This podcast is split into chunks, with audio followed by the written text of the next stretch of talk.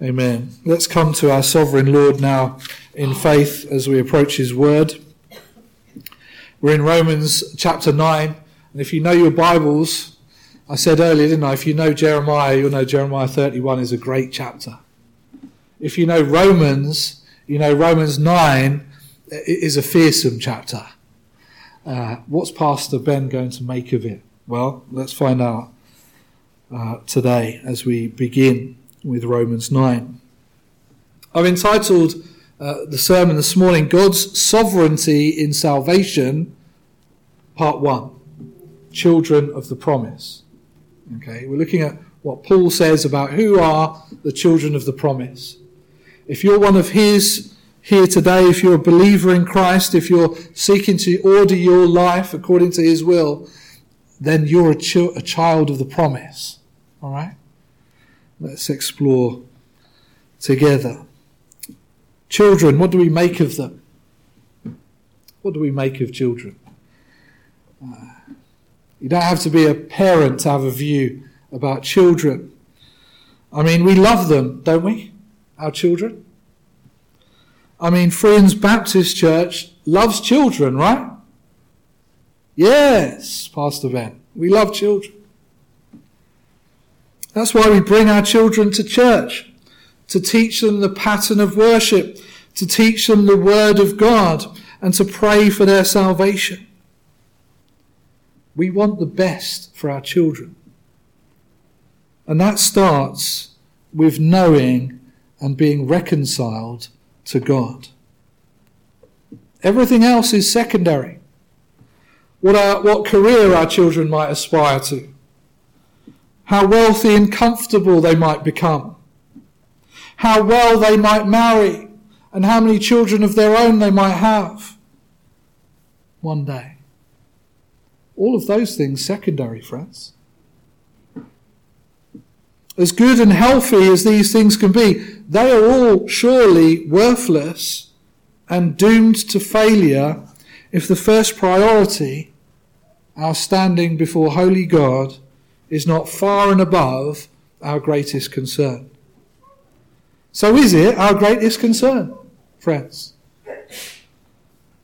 What else are we doing? And I'm preaching as much to myself as I am to you today. What else are we doing to promote and expand the knowledge of God in our homes and in our children's lives? You're doing something right in bringing your children to church. Yes. Praise God. But what else are we doing to help them to know Jesus? Because, friends, surely it has to start with our own knowledge of and love of God. We cannot expect our children to truly know God and to taste of His unparalleled goodness if we continually teach our children that other things are better and more desirable. It's all too easy in this world of plenty to give at best very mixed messages. We all too easily end up just paying lip service to God, becoming Sunday Christians and looking indistinguishable from unbelievers every other day of the week. You might be thinking that I'm going off on a rant about our child raising.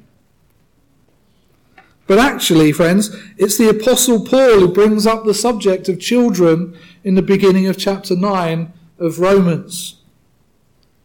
You see, for Paul, which kind of children we are, children of the promise or children of merely fleshly heritage, is vitally important. We can have all the blessings and the advantages our upbringing affords us. But if we are not named through Isaac in the line of the promise, we are lost.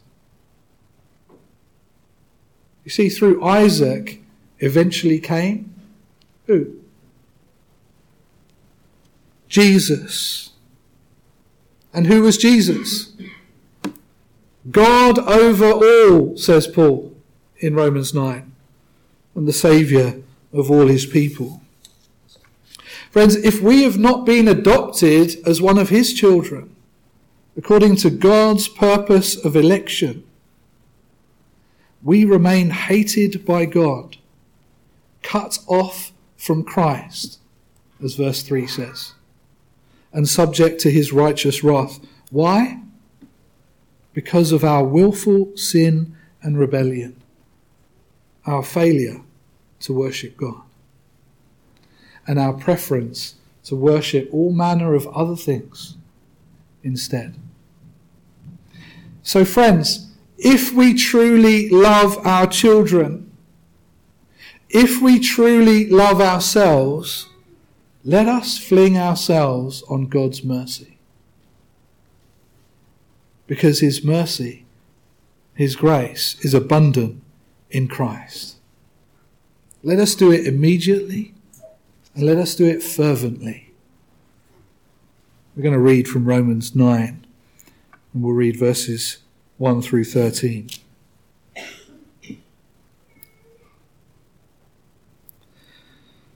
I speak the truth in Christ. I'm not lying. My conscience confirms it in the Holy Spirit. I have great sorrow and unceasing anguish in my heart. Do we have the same, friends? great sorrow and unceasing anguish in our hearts for the lost. Friends, our children may be lost if they don't know Christ. For I wish I could wish that I myself were cursed and cut off from Christ for the sake of my brothers, those of my own race, the people of Israel. Theirs is the adoption as sons theirs the divine glory, the covenants, the receiving of the law, the temple worship, and the promises. Theirs are the patriarchs, and from them is traced the human ancestry of Christ, who is God over all, forever praised. Amen. It is not as though God's word had failed, for not all who are descended from Israel are Israel, nor because they are his descendants, are they all Abraham's children? On the contrary, it is through Isaac that your offspring will be reckoned. In other words, it is not the natural children who are God's children, but it is the children of the promise who are regarded as Abraham's offspring. For this was how the promise was stated. At the appointed time I will return, and Sarah will have a son. That word's taken, of course, from Genesis chapter 18. Not only that, but Rebekah's children had one and the same father, our father Isaac. Yet before the twins were born or had done anything good or bad, in order that God's purpose in election might stand, not by works, but by him who calls, she was told, the older will serve the younger. Just as it is written, Jacob I loved, but Esau I hated. What then shall we say? Is God unjust? Not at all. Let's tag that extra verse on the end there to reassure you. Okay. If you're taking notes this morning, I've got three F's, okay? Three F's fervour, failure, and faithfulness. Fervour, failure, and faithfulness. Firstly, fervour. Friend, what is it you're burdened by this morning? What are you burdened by? Worldly concerns? These are very real concerns, of course, though we often blow them out of proportion, don't we? With our worry. The, the worldly concerns, they mount, especially in the dark hours of the night. We find ourselves restless worrying over nothing. The media and the constant pressure from the world feeds our fears. It urges us to pursue worldly comforts and security, doesn't it? What about Paul? Paul had good reasons to be worried about worldly things. He suffered immense opposition. He suffered rejection and persecution. He was arrested. he was beaten, he was chased out of town. Eventually, he would be executed by a Roman sword just outside the city of Rome. But Paul counted himself nothing for the cause of Christ. Nonetheless, provision for the impoverished church in Judea was a very real need. It's not like worldly concerns are just to be ignored totally. Sometimes we have to help our brothers and sisters. Sometimes provision needs to be made. Sometimes we need to sacrifice. The church in Judea was a very real need, and it was a priority to Paul and the other churches to make provision. It was a worthy cause, certainly. But the main concern of Paul here in our text today is for the salvation of his fellow Jewish brothers and sisters. Those to whom belong the adoption, the glory, the covenants, the giving of the law, the worship, the promises. To them belong the patriarchs.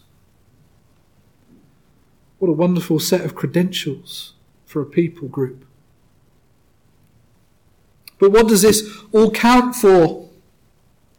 Are, are they really adopted by God? Are they as privileged as they think? Not unless they have the vital last link in the chain. And from their race, according to the flesh, is the Christ, who is God over all, blessed forever. Amen. Verse 5. If you're in any doubt, friend, over whether the Bible teaches the divinity of Christ, look no further than Romans chapter 9, verse 5. Christ is God over all. He's not the brother of Michael or Lucifer. He's not the first of all created things or beings. He is God Himself in the flesh. And that is why He is first. Christ, the one who died and was raised, as Paul said in chapter 8, verse 34, the one who is at the right hand of God and who intercedes for His people the one who helps us overcome all manner of trials and tribulations, who preserves us and makes us more than conquerors, as Paul has said at the end of chapter 8. That's why that chapter is so glorious, because it's focused on Christ and his Holy Spirit who makes him known. Christ transforms us and makes us ever more glorifying of him. And he is the one from whom nothing in all creation can be separated if we have truly been united with him. Earlier on in Romans chapters 2 and 3, Paul has spent a lengthy amount of time showing how all of Israel's glorious privileges are worthless if the people continue to indulge in worldliness like the pagans. They continue to love the world more than they acknowledge God. And so their religion is all too often empty and useless. In fact, many Christians, those, uh, even those of a Jewish background, they rejected and spurned the Jews and their heritage because the Jewish authorities had rejected and crucified Christ. Some today still harbour animosity towards Jews for this reason. We cannot accept that, friends. Human beings of every race, nation, tribe, and tongue are created in the image of God. They have innate value and worth. They're to be reached with the gospel of grace in love and mercy. But all of that is missing the point. Because Paul has clearly explained how we are all in danger of judgment. In fact, in our natural state, we are objects of wrath. Our days of delusion are numbered. Until Christ, in his great and glorious mercy, tenderly stoops down and rescues us from our rebellion. So, what is it you're fervent about? Paul was fervent for the spread of the gospel, especially to his Jewish brethren. What is it you're fervent about? Are you, like Paul, concerned to save the unbelievers from your own background and culture? What about your friends, your co workers, and your neighbours? Can they all just go to hell? What about your children? Are you fervent for their salvation? Because if not, we face failure, friends. My second point. Because of the rejection of Jesus by the Jewish establishment and consequently most of the Jewish people, the Old Testament promises were in danger of being accused of failing. At least that is the charge that Paul responds to here in the text. Verse 6. But it is not as though the word of God has failed. Because what did God actually say? If we presuppose, if we assume that a religious message is only effective insofar as it delivers salvation for all those professing to follow that religion, has that message failed if all are not saved? Well, no. Because God's revelation never promises salvation for all those connected to Abraham by mere flesh, simply through a line of natural descent. God's word does not promise that. Our parents and our families do not guarantee us a right standing before God. Contrary to so many religious groups, we are not born naturally into a right relationship with God. In fact, every single religious group has a rite of passage to be numbered in its ranks. Even if those rituals are conducted within a few days or even moments of birth, nobody is actually born conforming to a certain faith. And most certain of all, we are not born Christians. Baptism at a young age does not make you a Christian, friend. Coming to believe and put our trust in Christ is something that only God can do. Why does He save some? Not because of their inherent value and worth, but He saves them for God's own eternal glory and purpose. Look at verse 11 in order that God's purpose of election might continue, not because of works, but because of Him who calls. I'm going to explore this and unpack this more uh, in detail next time as Paul continues to explain God's purposes in calling sinners to repentance and faith. But most definitely, friends, it is not according to human will or exertion, as he will say in verse 16. But salvation, our salvation, and our children's salvation depends entirely on our merciful and gracious God and His plan for His own glory in our day and age.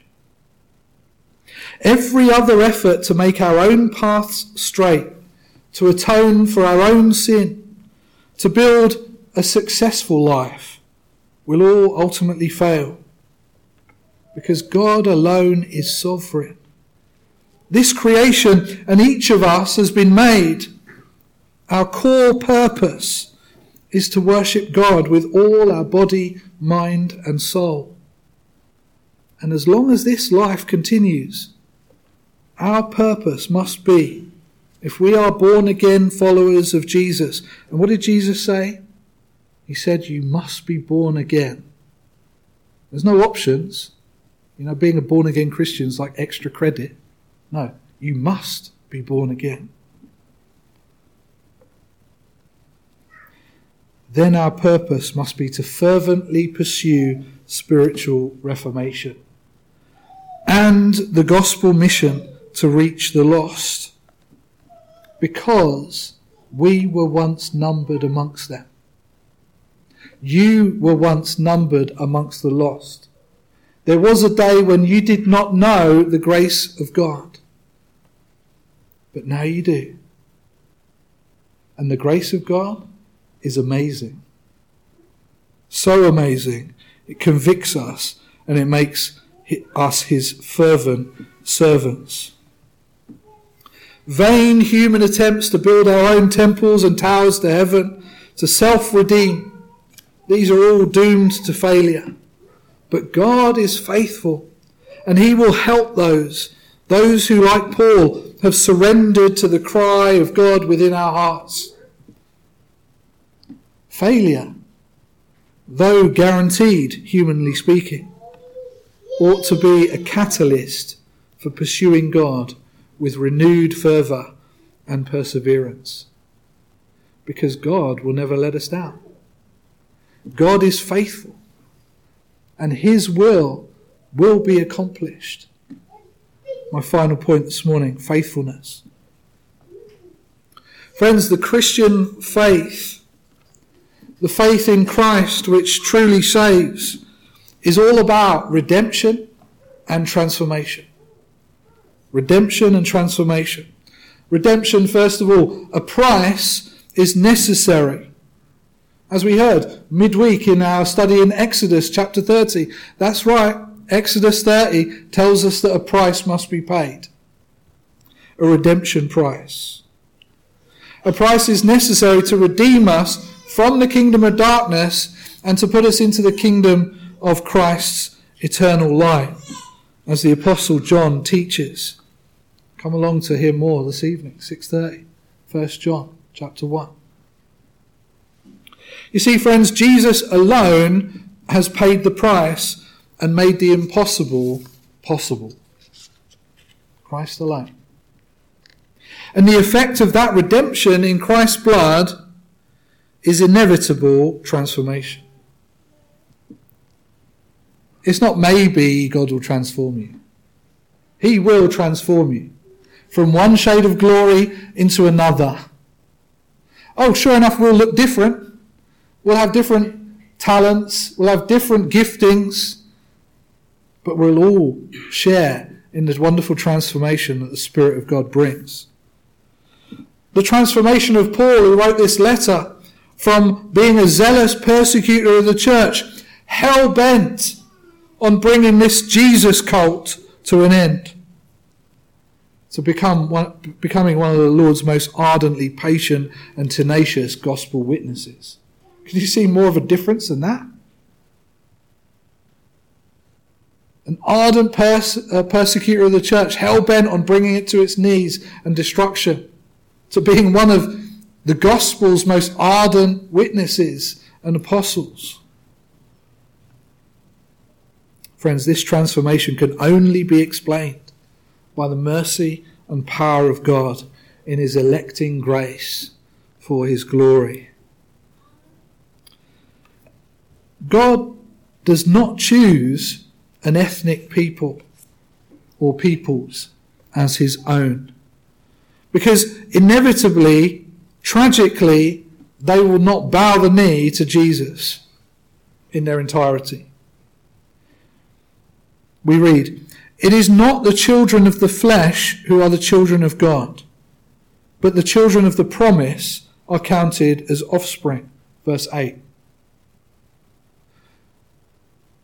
We read in Galatians chapter 4 even more about who are the true children of, of Abraham. And it's those of faith we're told about, right? It's not those of natural descent. It's those who've been adopted into God's family by grace. What was the difference between Isaac's sons, Jacob and Esau? What was the difference between them? Jacob oh so much better than Esau? No, he wasn't, was he? They were both terrors. They were both shocking. There was no difference according to face value. In fact, humanly speaking, perhaps Esau was the most commendable and honouring towards his parents. Both of them were sinful men. But God called Jacob. God called Jacob. And so, because God called Jacob, Jacob wrestled with God. And Jacob received the gift of saving faith. A faith that ultimately transformed his life and glorified God. Esau was a man of the world, capable and hard-working. Yet he was doomed to failure because of God's mercy not being ordained for him. Esau lived, breathed, rebelled, and earned God's righteous wrath. Jacob, who similarly rebelled, was spared by grace in order that God's mercy be revealed and God glorified all the more. If God is faithful then in honouring his promises, and he is, what of our faithfulness? What of our faithfulness in response to the free gift of faith? We can read about Jacob's faithfulness as God made him faithful. What about us? Since God is sovereign in salvation, our role, if our spiritual ears and eyes have been opened, is surely to graciously accept God's sovereignty with thanksgiving and to be fervent and zealous gospel workers in order to save those we are broken-hearted for. So who are they? Who are those you are broken-hearted for? Like Paul. Surely your own children. But who else?